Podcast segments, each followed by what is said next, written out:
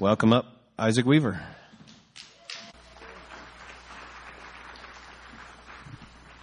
Hey, all right. So fif- 15 minutes. Okay, so I'm Isaac, and um, yeah, I get to tell you a little bit about who God is through through my life, and um, so I'll try to do it fast. I'm just going to tell a little a little portion of my life, but I'll just say it fast with skipping a lot of details. So um, yeah, uh, God has perfectly expressed who He is, and He did that through Jesus Christ. And that man, um, there's something about him that pretty much it seems in the Bible, and I think with us that like um, every almost everybody, if not everybody who encounters him, um, their expectations of who God is and who they believe God to be, they're just seriously messed with. They're seriously conflicted with. And uh, I think it's that way for all of us, and it's certainly the way it's been for me um, in my life. So, all right. Um, my parents were both Christians before I was born, so I grew up believing in God and Jesus. Um, when I was 14, I had this experience, and um, I was uh, just very deep into a sin. And um, I actually felt like I heard God tell me, not audibly, but I heard like I felt God tell me, don't go down that path. If you do, it's going to lead somewhere that, that's bad. And, uh, and I went down it anyway. And uh, so I was 14 and it was at nighttime, climbed up on my top bunk, laid down to go to bed, and I felt a demon land on my leg. And that freaked me out because I wasn't used to feeling demons land on me. And I knew that it was because of my sin, and I knew to turn to God, and so I did. And uh, at that time in my life, the lights came on. And um, the light is different than the darkness. And, you know, John, the Apostle John said, This is the message that we've heard from the beginning that God is light and in him is no darkness at all. And that's what I began to experience. And I knew God was good. I get, began to be able to worship him. I began to read the Bible. I wanted to follow him. And I didn't know tons of things, but I, I, like I was different. The lights were on. I was open about being a Christian. People would around me would even persecute me for it. Um, but um, you know, we can believe in God, we can believe in Jesus, and even have experienced Him, and somewhere along the line start to miss who He is, even when our, our life is based on Him. And um, uh, I started to look around, and well, I just kind of, without thinking about it, just looked around, and I didn't see. So I didn't grow up in a Christian community. I wasn't a part of a church. That wasn't a part of my lifestyle. That wasn't a part of the way I viewed life. So I didn't have like my view of what Christianity was was different. And when I looked around me, I didn't see other people my age who had experienced God the way that I did. And so I thought, a part of me thought that I was somehow better, that I was somehow a spiritual prodigy. Not everybody's having these kinds of experiences with God, but I am. And like a part of me just kind of thought that way, and which is totally different than the cross. I kind of forgot that when the lights came on in my life, when God came in, it was when I was just slipping into darkness because of my own choice, because of my own sin. And I didn't do anything. He just came and did it. He poured out this security and this joy and this activity, this interest, this awareness, this life, wisdom. And he just did it to somebody who was just going into the consequences of their own intentional, purposeful sin. And so I for some reason, just didn't see that, forgot about it. I don't know. It wasn't oh, maybe ever fully aware of it. But um, so at that time, I also began to experience um, mental torment, intrusive thoughts. I would see images in my head that I didn't want to see. Um, I began to have fears and doubts about my salvation, and reason that there were certain external things I needed to do to prove to myself that I was saved and I just had a lot of fears and doubts about sin and like I, things I shouldn't do and um, things where I felt like even like I had, without giving details, just for time's sake, I felt like God said that that's not a sin, and I was like, well, can it be for me? Because sometimes our emotions, our thoughts, our logic, even the Bible, even when we read the Bible, our circumstances, it's so compelling. It's so compelling that we want to go that way, but but who Jesus actually is, it's not an easy thing to accept. Or, I mean, it can be. But um, for me, Um, I was so, so, so my life just became this horrific, like my mind was just filled with torment all the time. And, uh, and it, I, I believe that it was uh, demonic attack. And um, I didn't tell anybody about it for, because of pride, because of fear. And um, anyway, so inside, it was just this hellish experience. Eventually, found myself in my room, on my knees, on my face, calling out to God to take these things away from me. And to my left, I heard a voice, not audibly, but I heard a voice. And uh, in essence, what it was saying was, uh, The devil's doing these things to you because of God, because you're following God. So just take a break from God. Stop praying, stop reading the Bible, just ease off, and then these things will start to go away. The devil's not going to mess with you then. And later, when things settle down, you can go back to God and you won't lose your salvation. And to my right, I heard, like from my right, but also from the inside of me, I heard just scripture. And um, it was just several scriptures just coming up inside of me. And I think what a lot of them were from, I'm going to read the section that I think a lot of them were from. It's from Peter, 1 Peter. So it says, Humble yourselves, therefore, under the mighty hand of God, so that at the proper time he may exalt you, casting all your anxieties on him because he cares for you. Be sober minded, be watchful. Your adversary, the devil, prowls around like a roaring lion, seeking someone to devour. Resist him, firm in your faith knowing that the same kinds of suffering are being experienced by your brotherhood throughout the world. And after you have suffered a little while, the God of all grace, who has called you to his eternal glory in Christ, will himself restore you, confirm, strengthen, and establish you. To him be the dominion forever and ever. Amen.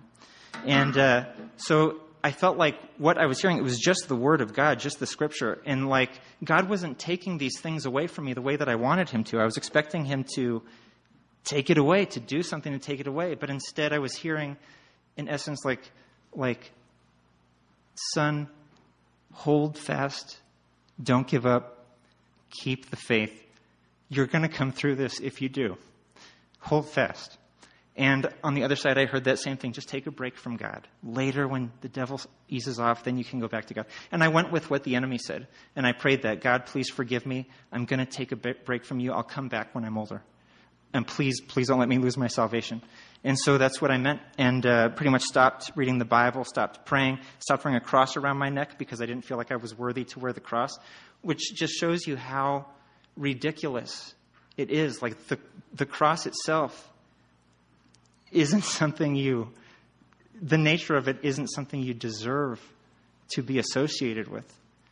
It is your salvation from, from death from sin. So anyway, went through high school, most of high school like that, and you guys probably are all aware of like, you know, what life is like when you do that. Just the darkness, the dullness, the shallowness, the emptiness, the bitterness, the being offended, the sin, the hardness of heart, the foolishness. But uh, when I was 18, because, and, and I would hear God, I would hear the Holy Spirit telling me to come back at various points in my life. And mostly, often what I would say is, God, please forgive me. I'll come back later and had some experiences with with God, you know, where I felt His heart. But so finally, when I was 18, I decided to go back. Went into my room, knelt down, prayed, God, please forgive me. I want to come back. And I didn't feel anything, and that scared me because I was expecting to feel the Holy Spirit, to feel the presence of God. Something like, "Oh, welcome back. You know, I've missed you." I didn't feel that, so that scared me. And so I prayed, God, please, please forgive me. I am sorry. I want to come back and I did not feel anything. And um, that terrified me.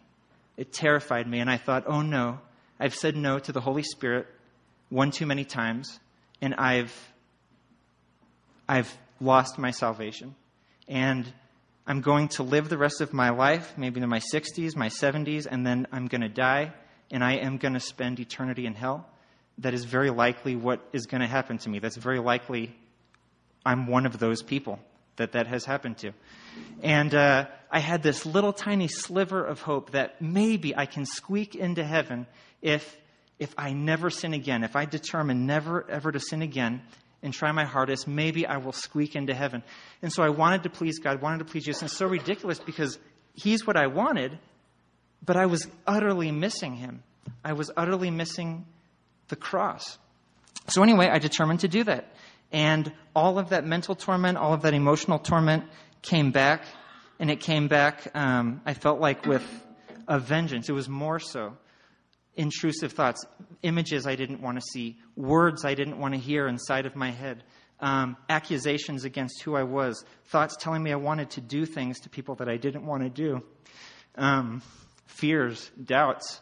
Um, everything was a sin. Anything that could possibly be stretched in a sick person's imagination to be sin, to me, was possibly and probably sin. So um, I had no hair on my knees. My knees were calloused because I spent so much time on my knees asking forgiveness for the most ridiculous things, the craziest things. And then I would stand up, and before I could leave my room, more thoughts would fly through my head, and I would think maybe I need to ask forgiveness for those, and would be back down on the floor. So my life was just hellish. It was hellish in this pursuit to be pleasing to God, to my Maker, to this Jesus Christ who I believed was Lord. My life was hellish, and it became hellish to my family. It was very dark and painful for my family, but I didn't care. I was so compelled. Our emotions, our mind, our way of seeing things is so compelling that I would rather hurt my family in order to keep myself, to make sure that hopefully I make it into heaven. It's. it's just completely different than who God is. But um, so I had to see. So I started seeing a psychiatrist. Started taking medication. About that time in my life, I went to junior college and met up with some people I knew from high school, and um, some people that they knew. And some of these people were Christians, but they were happy and they liked God, and I could see God in their life. I I knew it was God. Like to me, that like I've experienced God. That's God. But they were happy. They felt secure with God. God was somebody, I, I knew that God liked them. I knew that God was with them. And so I wanted to be around them. I wanted that. And uh, some of my friends, you know, they, you know, the Bible talks about the gift of discerning of spirits. And, you know, so they would see, um, you know, different things. And I was afraid that they would be able to sense that I was damned. And I, I wasn't certain that I was damned, but I thought that it was like that I very well might be, and I was afraid that they would somehow feel that or feel that I was possessed or whatever it was. And um, so, anyway, I began to hang out with them more and more and um, started going to church, and they treated me with love. And I knew that God was in their lives. And when they loved me, um, you know, it lets you know that, that God loves you. And so um, things began to change. God began to deliver me from evil. Like, that's the way that Jesus prayed. When you pray, pray this way lead us not into temptation, deliver us from the evil one, deliver us from all evil. And God began to do that to me, and I began to experience um, the, Him. I, be, I was able to worship Him. I used to want to worship Him, but I couldn't. And um, I began to know that He loved me. I began to know He's, He's in me. He's changing me. This is the light. It's the light. It's different than darkness. So, anyway, the part that I want to get to, because I think it's something that God wants me to remember. And these experiences He's given me, I think like it's kind of like a gift. Like you can be thankful for it. You don't have to use everything you've been given. Like so in the present, when I'm going through whatever feelings I have in the present, whatever circumstances I have, whatever thoughts I have, whatever seems logically true to me in the moment, I can remember who God has shown himself to be to me if I want to. I don't have to. Those could just be a beautiful thing that I share at story time. Um, or I could believe them even when everything is telling me, no, be terrified. You know, make yourself right with God, make yourself right with people, make yourself right in your relationships. So, um, in any case, uh, so, ah, I have a little bit of time. So I went to, I was invited to this dinner party by this, with this older couple. They had kids. They were also inviting uh, these foreign exchange students who were like around my age. I was just in my early 20s. So I went, and I don't think that they were Christians. And so I thought, well, I'm a Christian. God's doing these amazing things in my life. I'm, I should tell them about God. I should tell them. I should shine the light. So I went there, and I was embarrassed. And so I didn't. And then I felt ashamed about that. And so I thought, well, I've still got more time in the night. Maybe I will later. And I didn't because it was embarrassing. And so I thought, Jesus said that if you're ashamed of me before men, I'll be ashamed of you before my Father. And so it's like, oh no. So I'm feeling condemned. On the outside, I'm acting nice and polite and talking. And on the inside, I'm just totally condemned and feeling like I'm, you know, like just signing my, my death warrant and just, uh, and then, ah, okay, that's 15 minutes. That's 15 minutes. Uh, okay. All right. So, um, so then I thought, okay, well, maybe when it's time for dinner, I'll ask if I can pray, and that'll be like a testimony. And so dinner time came, and I didn't ask. And so I don't know if it sounds comical or light, but to me, like in my mind, that was like I was just so condemned and so angry at myself and so frustrated. And I thought, well, maybe later in the night, and I didn't. And uh, they asked me if I could drive the foreign exchange students home, and I did, and didn't say anything. And I got home and parked in my parking lot, and I was there in the car. The car was dark. The night was dark. I was alone in the dark, and I just said, like, God, I can't. I want to, but I can't. God, I want to, but I can't do it.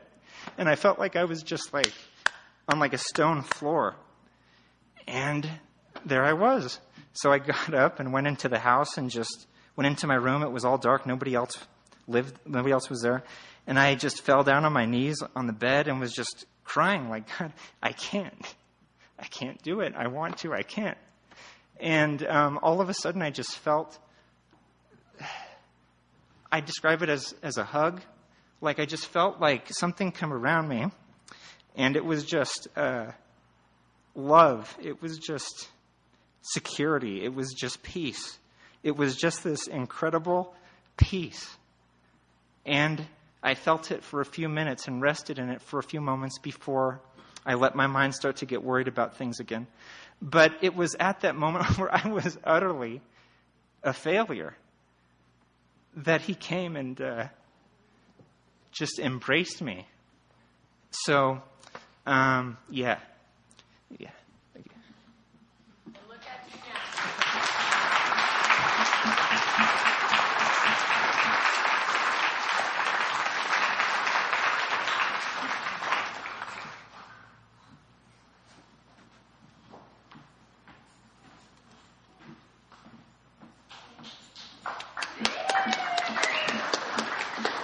I'm second.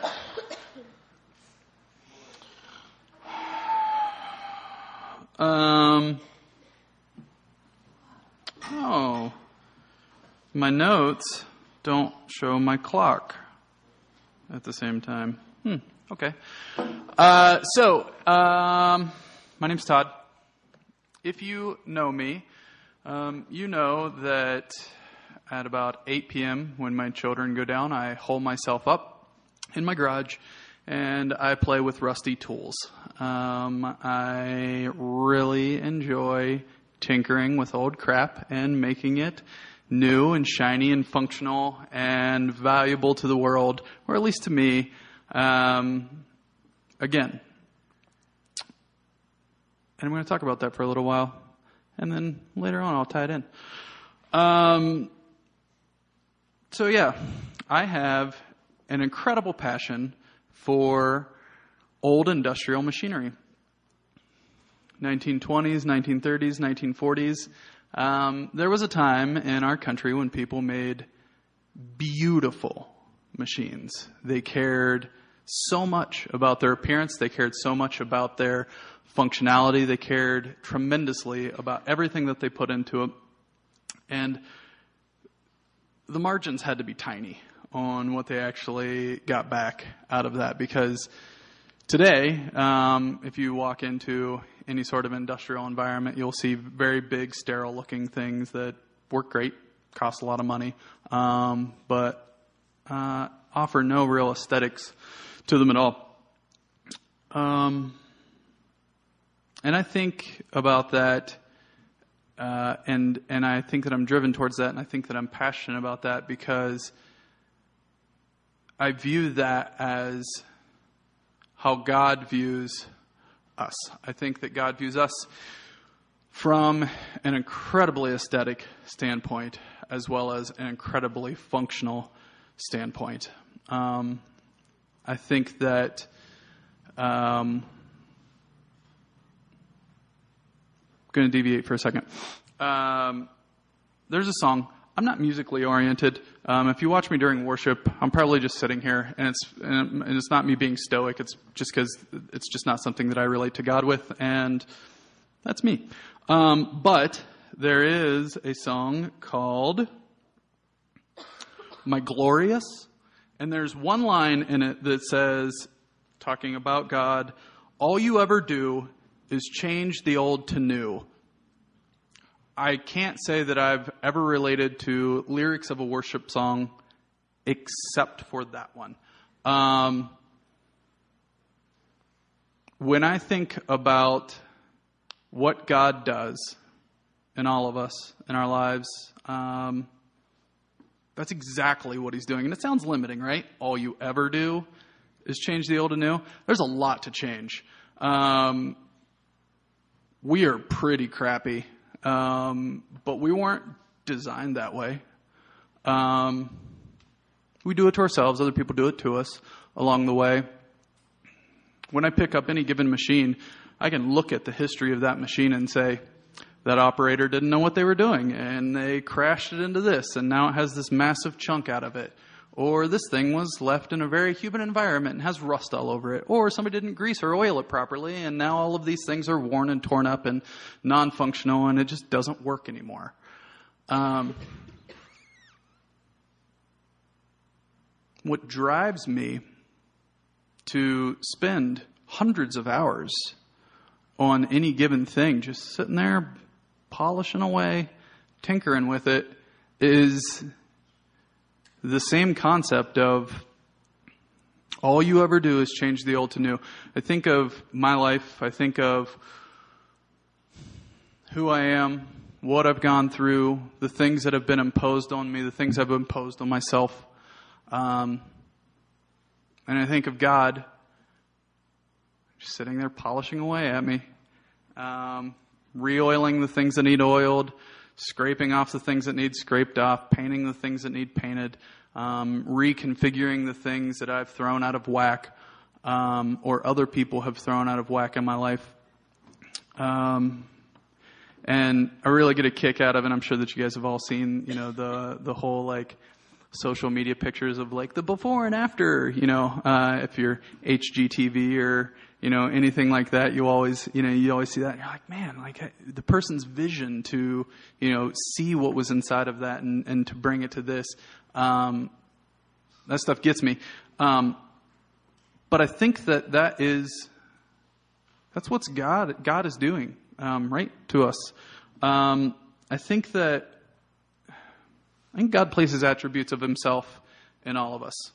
Um, I think that one of our greatest achievements can be to acknowledge what that attribute is inside of us and to actively work towards giving that back to the world.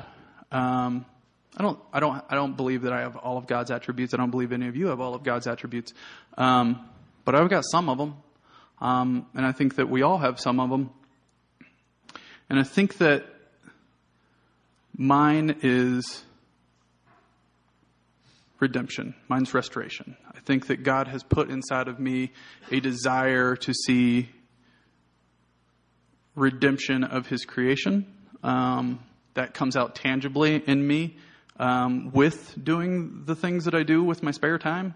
Um, Joe Granado comes over to my house sometimes and sits in the garage with me, and he's like, "All we ever do in here is just sit and polish metal." exactly. That's that's all. That's and and I think of that as like, I don't know.